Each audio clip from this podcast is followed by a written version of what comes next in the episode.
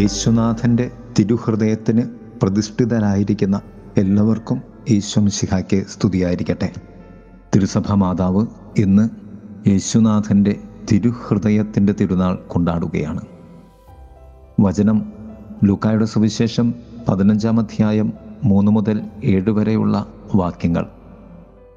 നൂറാടുകളുണ്ടായിരിക്കെ നഷ്ടപ്പെട്ട ഒന്നിനു വേണ്ടി തൊണ്ണൂറ്റി ഒൻപതിനെയും ഉപേക്ഷിച്ചിറങ്ങുന്ന ഇടയൻ.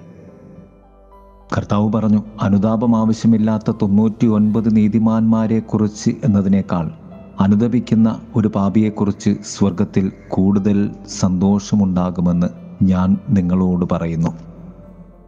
തിരുഹൃദയത്തിന്റെ മൂന്ന് സ്വഭാവങ്ങൾ ഒന്ന് സ്നേഹിക്കുക രണ്ട് നൽകുക മൂന്ന് വീണ്ടെടുക്കുക.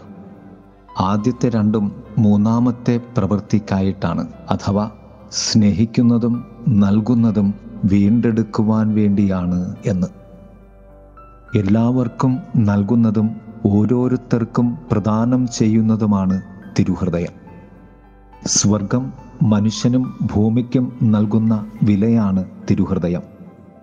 ലോകത്തിന് വിലയില്ലാത്തത് ദൈവദൃഷ്ടിയിൽ ഏറ്റവും വിലയുള്ളതാണ്. അതാണല്ലോ ബലഹീനമായ നഷ്ടപ്പെടുവാൻ കാരണമായ നഷ്ടം മാത്രമായതിനെ തേടി അവൻ ഇറങ്ങി നടന്നത്. പ്രിയരെ ഈ ലോകത്തിൽ ഞാൻ മാത്രമാണ് ഉണ്ടായിരുന്നതെങ്കിൽ കൂടി യേശുനാഥൻ എനിക്ക് വേണ്ടി മരിക്കുമായിരുന്നു. ഫ്രാൻസിസ് മാർപ്പാപ്പിയോട് ഒരാൾ ഇപ്രകാരം ചോദിച്ചു ആരാണ് ജോർഗെ ബർഗോളി? മാർപ്പാപ്പ പറഞ്ഞു ദൈവത്തിന്റെ വിളി സ്വീകരിച്ച ഒരു പാപിയാണ് അദ്ദേഹം. ഉപാധികളില്ലാതെ സ്നേഹിക്കപ്പെടുവാൻ ദൈവം എത്രത്തോളം എന്നെ വളർത്തി? മാർപ്പാപ്പ പറഞ്ഞത് എനിക്ക് ലഭിച്ചിരിക്കുന്നത് ഒരു മെറിറ്റോറിയസ് പ്രിവിലേജ് എന്നാണ്. എനിക്ക് ദൈവം നൽകിയ ഈ അധികാരത്തിൽ നിന്നും എനിക്ക് ലഭിക്കുന്ന ആദരം ബഹുമാനം എന്നാണ് മാർപ്പാപ്പ ഉദ്ദേശിച്ചത്. പിതാവായ ദൈവം നമുക്ക് നൽകിയിരിക്കുന്ന മെറിറ്റോറിയസ് പ്രിവിലേജാണ് കർത്താവായ യേശുനാഥന്റെ തിരുഹൃദയം. തൊണ്ണൂറ്റി ഒൻപത് നീതിമാന്മാരെക്കാളും അനുദപിക്കുന്ന ഒരു പാപിയെക്കുറിച്ച് സ്വർഗം സന്തോഷിക്കുമെങ്കിൽ ആ സന്തോഷത്തിന്റെ പേരാണ് തിരുഹൃദയ സന്തോഷം. ദൈവം മനുഷ്യനായി അവതരിച്ചത് ഈ സന്തോഷം നൽകുവാൻ വേണ്ടിയാണ്. ഞാൻ ആഗ്രഹിക്കുന്നത് തൊണ്ണൂറ്റി ഒൻപതിന്റെ കൂടെയാകാനാണോ സ്വർഗത്തെ സന്തോഷിപ്പിക്കുന്ന ഒന്നിന്റെ കൂടെയാകുവാനാണോ? നമ്മുടെ ക്രിസ്തീയ ജീവിതത്തിന്റെ ധർമ്മമാണ് കർത്താവ് പറഞ്ഞത്. തൊണ്ണൂറ്റി ഒൻപതിന്റെ കൂടെ ആയിരിക്കുവാനല്ല നഷ്ടപ്പെട്ട ഒന്നിന്റെ കൂടെ ആയിരിക്കുവാനുള്ള വിളിയാണ് നമുക്കുള്ളത്. അഥവാ ആ നഷ്ടപ്പെട്ട ഒന്ന് വീണ്ടെടുക്കപ്പെട്ട നീ തന്നെയാണ്.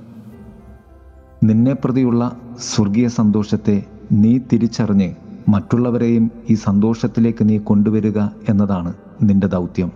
തിരുഹൃദയത്തിന്റെ നിയോഗവും. തിരുഹൃദയത്തിന്റെ സ്വഭാവത്തിന്റെ നാല് സവിശേഷതകൾ ഇപ്രകാരമാണ്.